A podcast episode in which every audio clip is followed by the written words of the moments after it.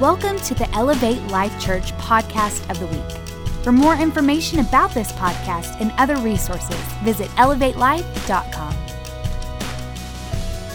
That, that's kind of the starting thought process that, that I want to give to you. Is the first point there in your notes is that God has placed eternal meaning in my heart. So we're all on this constant search for meaning and if we go back to the very beginning of the Bible, the very first part, the very first part of the Bible where the Bible talks for the first time about humanity, the Bible tells us that we are created in the image and the likeness of God. And what that means is that you and I are more like God than we're like anything else. You're more like God than you're like the chair that you're sitting in. You're more like God than you're like a chair. You're more like God than you're like an animal. God has created us, each one of us, in his image and according to his likeness. And so that means that there's a part of us that's, with, that's deep within us that, that identifies and connects with God more than it connects with anything else. And so God has placed eternal purpose and eternal meaning in my heart. All of us are trying to, and, and the way I want to quantify that for you is all of us are trying to search for more. We're not satisfied with the way our life is right now. We're not here in this room today because we feel like everything's operating at 100% effectiveness and efficiency. We feel like our marriage can be better. We feel like our friendships can be better. We feel like our job can be better. We definitely always feel like we can make more money and we can have more stuff and we can take more vacations and have more great experiences. And so there's this inner desire for more. And so when I say God has placed eternal meaning in our heart, what God has placed in our heart is this this never ending desire for more.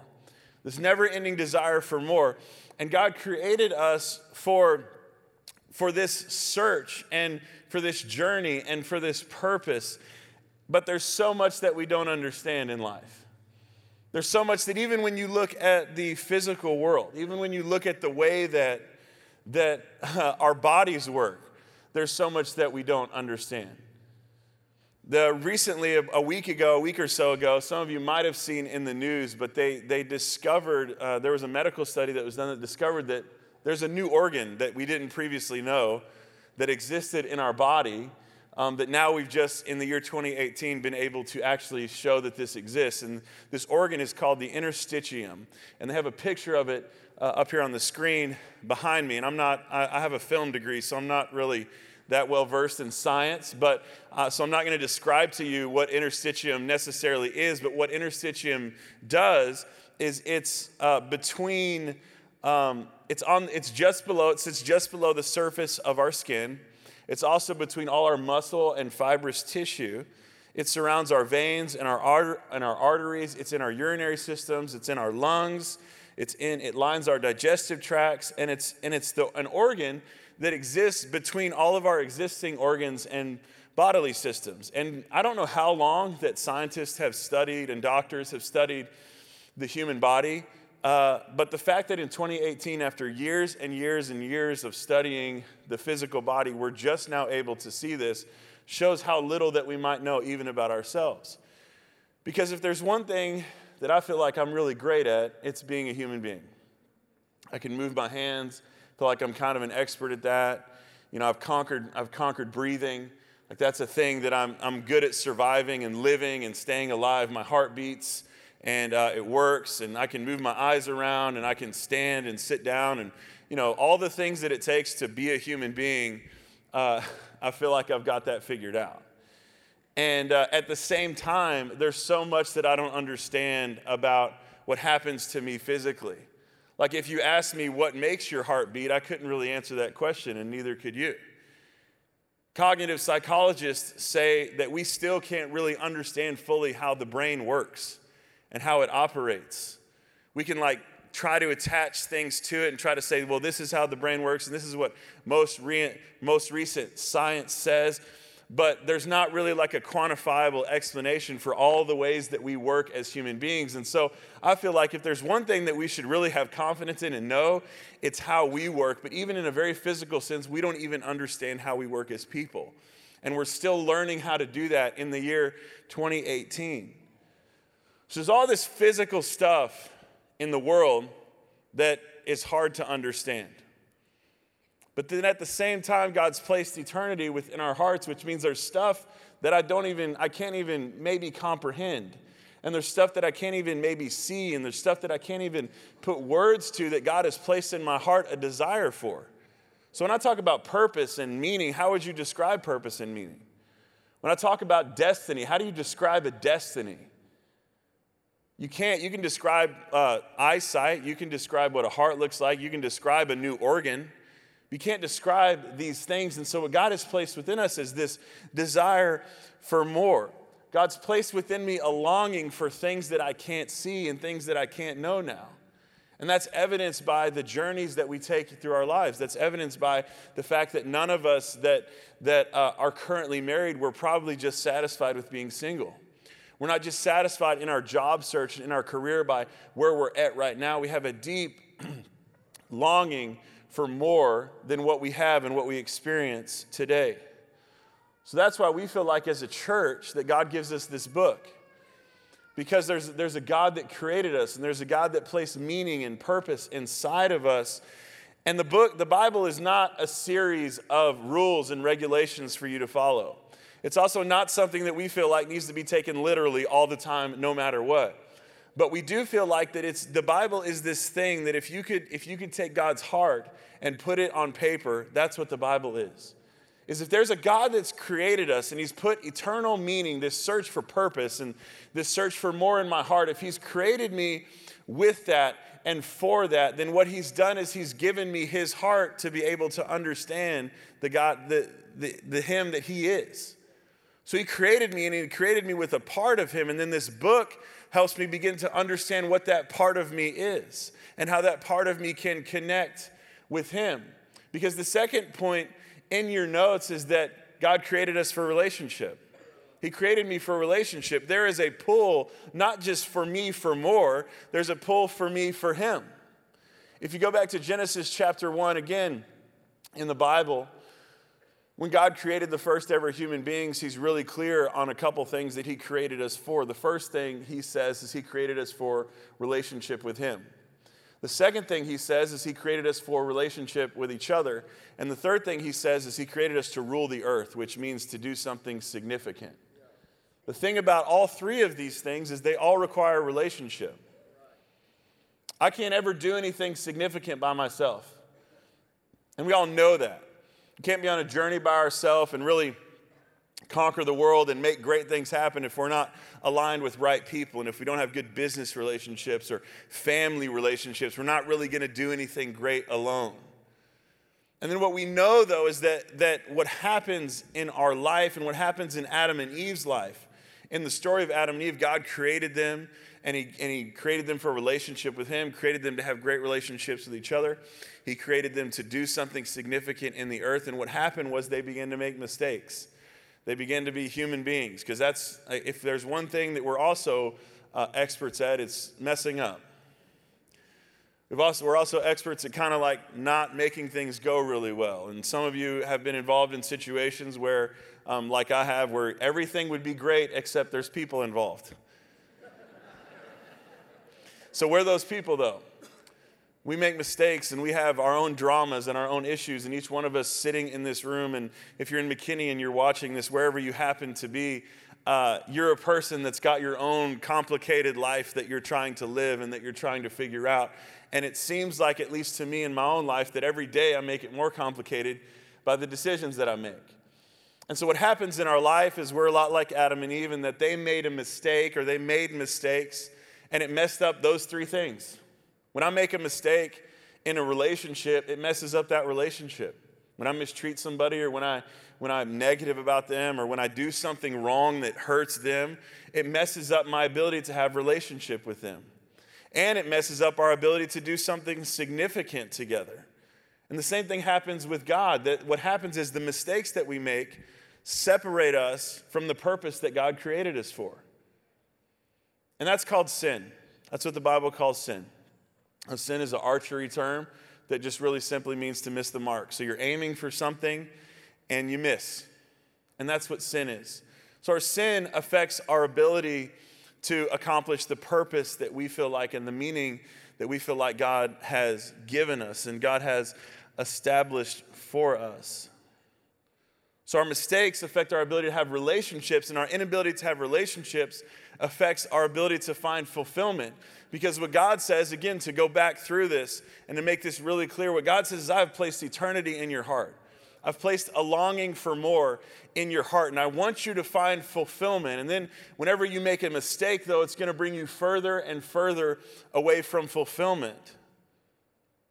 So, deep within our hearts, we long for all these things, and we know there's something within us that says there's more, but life is really complicated and confusing. At least we make it seem that way. Paul, the author of the book of Romans, writes in Romans chapter 7 I don't really understand myself. For I do what I want to do, for I want to do what is right, but I don't do it, and instead I do what I hate. So there's this big pull for us towards more. But then, but then within us, we also have to admit there's a pull that oftentimes is stronger for the things that we know that we shouldn't do, the places that we know that we shouldn't be looking for fulfillment in. But it's really attractive. It's called temptation. That's what the Bible calls temptation. But it's really attractive for us to do the things that we know that we shouldn't do and to feel like that God's placed eternity within our hearts. He's placed a longing within me for more. And so I can seek that out in a relationship. I can seek that out in a circumstance or in a situation. And it might not be sinful, but the mistake for me is misunderstanding that I can't find my purpose in things and people. I can only find my purpose in longing for the more that is eternity for me.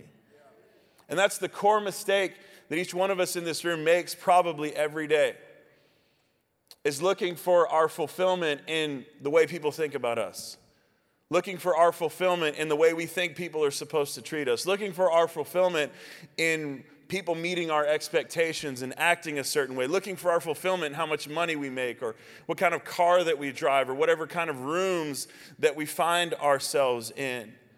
And then at the same time, this is how complicated we can make it. At the same time, we feel like we're looking for fulfillment in all the wrong places. We make mistakes in the midst of that.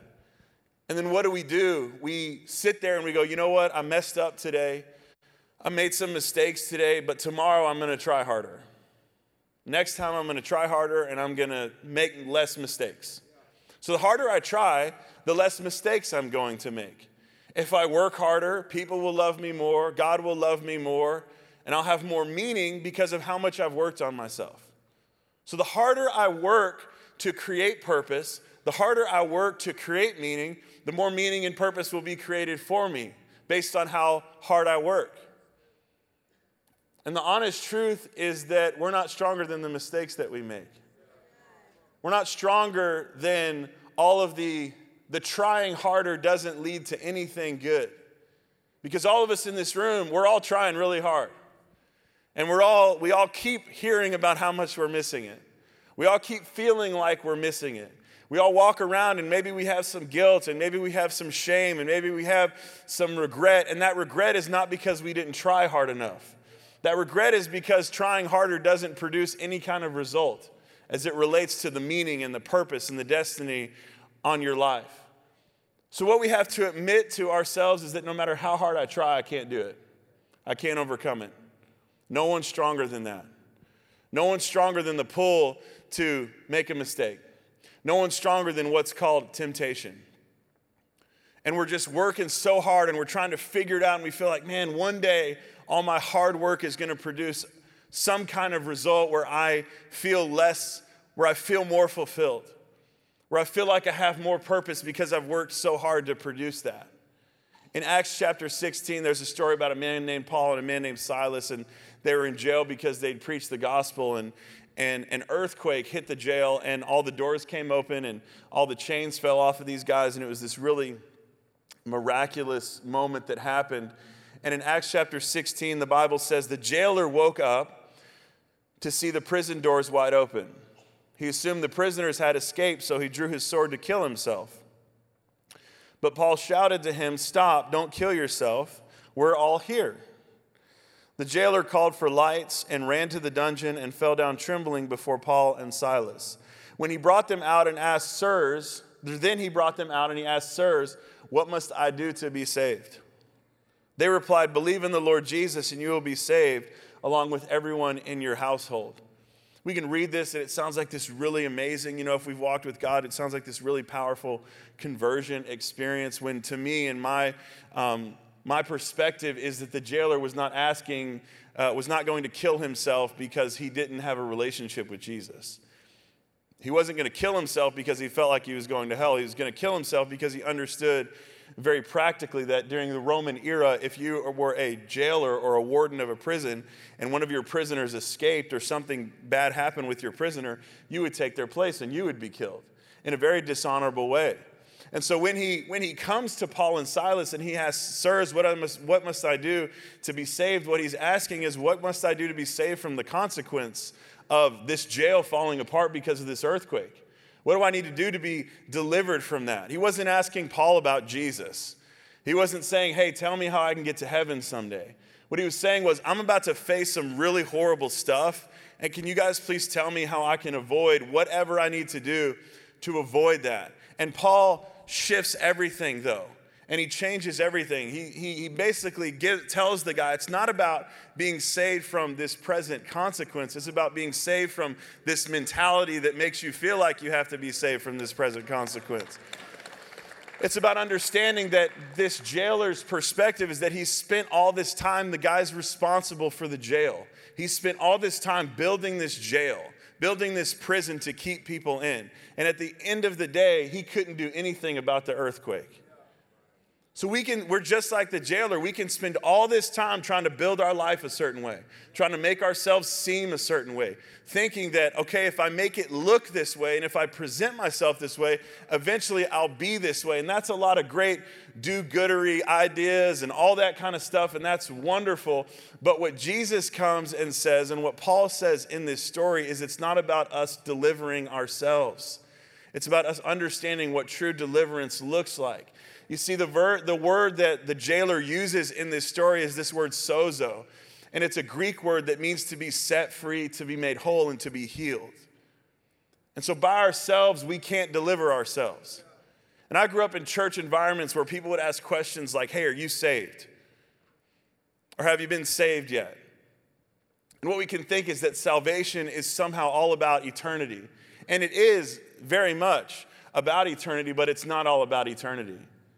It's about on this side of eternity as well. Are you saved from the mentality that says you got to keep trying harder? Are you saved from the mentality that says, hey, just sin less? Are you saved from the mentality that, that makes you find fulfillment in people and circumstances and situations and substances and jobs and everything that the world says and culture says that you should find fulfillment in? Are you saved from that? Are you delivered from that? Are you made whole by yourself? Do you feel good about who you are? Do you have peace in your heart? Are you set free or are you held back by stuff? Do you feel like that because of the mistakes that you've made, you'll never qualify for your life to have purpose and meaning?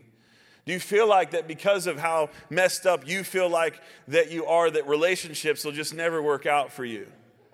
Do you feel like that because of however it is that you've done life, that God just doesn't love you and He won't love you and He won't be for you?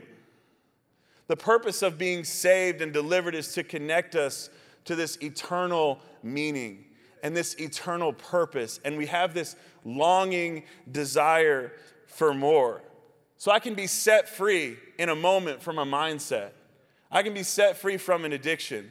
I can be set free from sickness. I can be set free from disease. I can be set free from feeling like my life's going to look just like my parents' life. I can be set free from the community and the culture that I was raised in. I can be set free from racism and bigotry and hatred and all kinds of different stuff if I want that. But again, we're trying really hard. So maybe if you can just go here with me for a minute, it's not about trying any harder. So this, this, I have these three uh, vases here. And this represents sin, and this represents you and me, and this is representative of God. You see, sin, like I said, just means that we make mistakes. It means we mess up sometimes. But the thing is, when you make a mistake, it doesn't matter how big or how little the mistake is. When you make a mistake, you're, you're contaminated. There's nothing, so I've poured this in here. You and I know there's nothing I can do to get it out. There's nothing I can do to separate these things. So when you and I, when you and I make mistakes and we screw up, there's nothing that we can do to separate us from the screw up. There's nothing we can do. You can't, I can't put my hand in here and try to draw it out. I can't, you know, try to run it through this towel. It's just going to make more of a mess than I've already made for myself. And so, what I have to identify is that there's a part of me that God created that longs for Him. And as soon as I decide to go that direction and say, God, I need your help, what begins to happen is the God that created me begins to separate things from me that I once wasn't separated from. And he comes in and he begins to work in my life. And this isn't about anything that I did, but it's about everything that he did.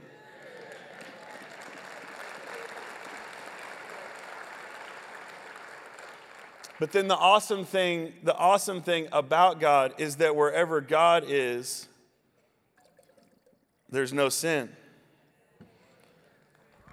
So what the Bible tells us what the Bible tells us is that where sin abounds, grace abounds even more. So where there's mistakes in our life, where there's screw ups, where there is where we're find, we're trying to find purpose in all these other things, in all these other in all these other situations and circumstances, all God does is He said, "Just ask me for help." I don't have to try harder to be delivered. I just have to ask God for help. Back to Adam and Eve and the mistakes that they made. The mistakes that they made separated them from a relationship with God because God hates sin. God hates the mistakes that we make. And the mistakes that we make separate us from Him. And the harder our life gets, the more mistakes that we made, the more, the more mistakes that we make, the more we're just fundamentally human beings, the more we begin to lose hope. The more we begin to see all the disconnection and the lack of meaning and the consequences of our mistakes as something that we just deserve. We try to convince ourselves that we deserve our shame, we deserve sickness, we deserve guilt. And the truth is that we deserve all of that and we deserve even more. But God sent his son Jesus. The Bible tells us in the most well known passage of scripture that's ever been written that God so loved the world that he gave his only son, that if we would just believe in him, we would, God would connect our lives with the eternal purpose and with the eternal meaning. You see, the mistakes that we make separate us from relationship. Just like if I was your friend and I made a bunch of mistakes and I lied to you or I'm, I, I, took, I stole money from you or whatever it is that I did to you, it would cause us to have a separation in our relationship.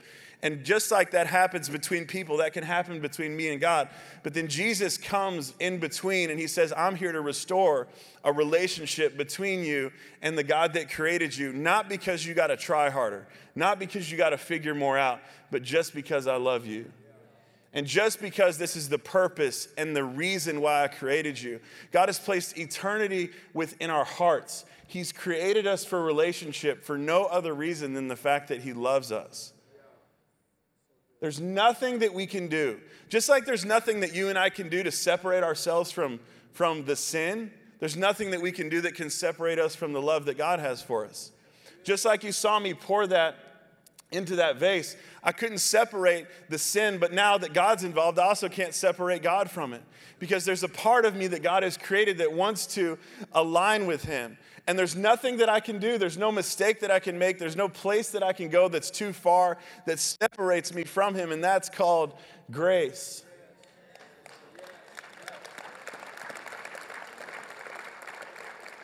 So God wants to deliver us, not just today, but God wants, us to, God wants to deliver us every day from everything that we feel like has held us back.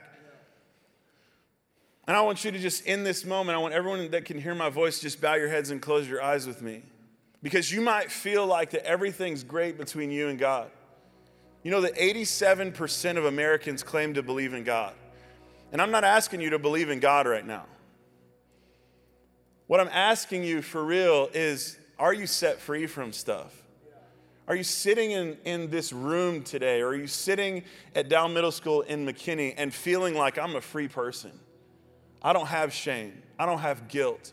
I don't have condemnation. I know how much that I'm loved. And I know how great my future looks like. And I know that I'm free to pursue that.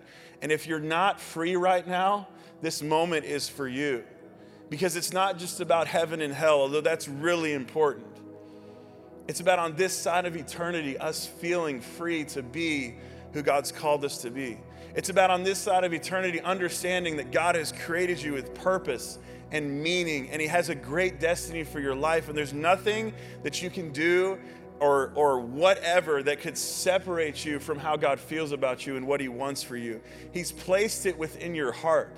And right now, whatever is in your heart needs to align with the heart of God. So, everyone that can hear my voice with every head bowed and every eye closed, I just want to ask you if you're free and if you know you're not free. We all know the stuff that we've got to be delivered from, that we've got to be set free from. That we need God's help to just get past our issues. We need, God, we need God's help not to be angry anymore. We need, we need God's help to not be like our dad or not be like our mom or not be this way or that way or not be like we used to be. God, we need to be set free right now. It's really easy. I want to count you in a prayer. And if that's you, you just go, hey, I got to be set free. I just feel it. With every head bowed and every eye closed, I'm not going to embarrass you, but I just want you to raise your hand. So that's me. I got to experience some freedom right now. I got to let go of the past. I got to let go of who I was, who I used to be. I got to let go of my struggle. I got to be delivered. I got to be made whole. I got to be healed. I got to be set free right now. You can put your hands down. I want everyone that can hear my voice to pray this prayer and repeat after me. Say, Dear Jesus, come into my heart. Forgive me of my sins. Cleanse me of all my unrighteousness. I choose to serve you. I choose to put you first. Right now, set me free from everything that's held me back. In your name I pray. Amen. It's that easy. So you've now started the journey. We've all, we've all gotten to this place now where we're, we're maybe for the first time or maybe for the hundredth time, it really doesn't matter. We're just in the right place with God. Where all of a sudden we realize that this purpose and this meaning that that he can he's the only one that can fulfill that. He's the only one that can get me there. It's not in a person. It's not in a circumstance. It's not in a situation. But i have this eternal longing within me for more. And the more that i need can only be found in god. Every solution every circumstance every situation that happens to me in my life he can add meaning to it because i want him to. And now we're all there. And there's a third thing that's really great that we're about to all get to go experience. We're about to experience in McKinney, we're about to experience here in Frisco, and that's that God wants me to be new. God doesn't just want us to God doesn't just want to save us and then say, "Hey, just kind of stay where you're at." He wants us to be made new forever. 2 Corinthians chapter 5 says that this means that anyone who belongs to Christ has become a new person.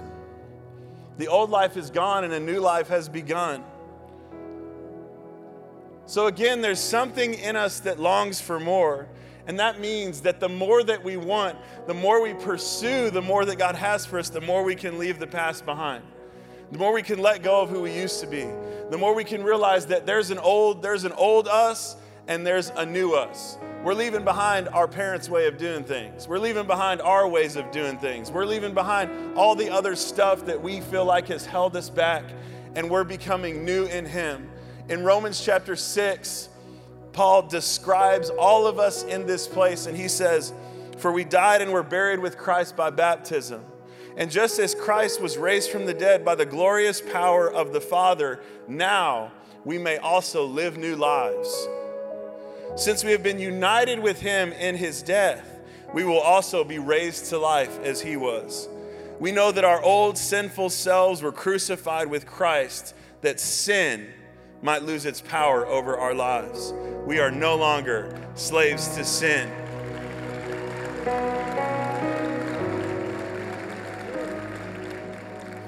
What you and me got to understand is that there's a new person right now that's sitting in your seat that wasn't maybe sitting there five minutes ago. What you got to understand is you don't have to be a slave to whatever it is that you felt like you were a slave to. You don't have to be held back by what it is that you've been held back by. But you are new and you can be new and you will be new, not through your own power. Not through trying harder, not through making more happen, but just because the power of God has entered your life right now and He's beginning to lead you and He's beginning to guide you and He's going to take you on this journey. And there's all kinds of conversations that have to happen between you and God. This, this message today is not just the be all end all for the rest of your life. He gives you His word because He wants you to know His heart. And then as you begin to know His heart, your life begins to have purpose again. He begins to breathe new life into your body, and everything begins to become new. And baptism is important in that because it represents that we're choosing to kill the sinful part of us and we're going to be made new. We're not going to be held back by our mistakes. We're not going to be held back by what our past looks like. We're not going to be held back by the feelings that we felt about ourselves before but we're going to be made new, not because we say we're new, but because God says that we're new. So, is there something in the water? No. There's no holy water, it's from a hose. But this is an outward expression of what's happening in our hearts. When we give ourselves to God, He begins to work in our lives and lead us and guide us. And that's where what we call the Holy Spirit begins to work. And that's really biblical language, but the Holy Spirit is just called a helper. Begins to lead us and guide us, and we, we begin to be attracted to the things of God. We begin to like like going to church. We begin to like listening to worship music. We begin to like uh, the words of God that are written in the Bible. So it draws us away from what we used to feel fulfilled by and draws us towards what we should and need to feel fulfilled by. So each one of us in this room, we're on a faith journey. God's leading us and He's guiding us, and we've all made that commitment today. Faith is something uniquely personal that happens between us and God. We allow God to lead us. It's a private decision that we feel, feel like needs to go public. We call baptism the wedding band of Christianity. The wedding band that we put on when we get married, it doesn't make us married, but it signifies that we belong to somebody. And that's what baptism is for us. It's us, it's us saying, you know what? I'm new. I'm made new, and I belong to God. Just like when you get married, you join a family or you start a family. When you decide to get baptized, you're saying, I'm a part of this family.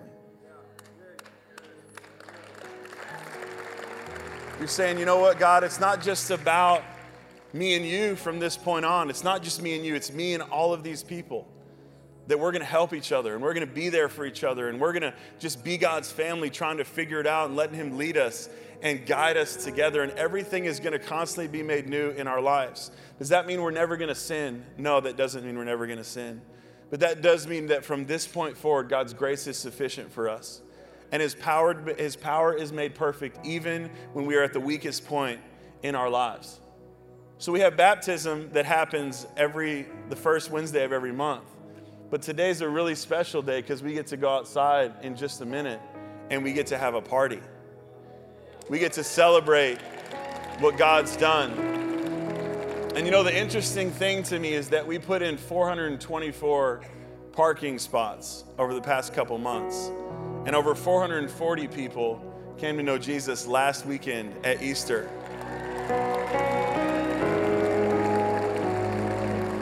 And so we're gonna we're gonna celebrate them and we're gonna celebrate each other too. Some of you came this morning and you're signed up and you're already ready to go. Some of you just think baptism sounds like a really good idea right now.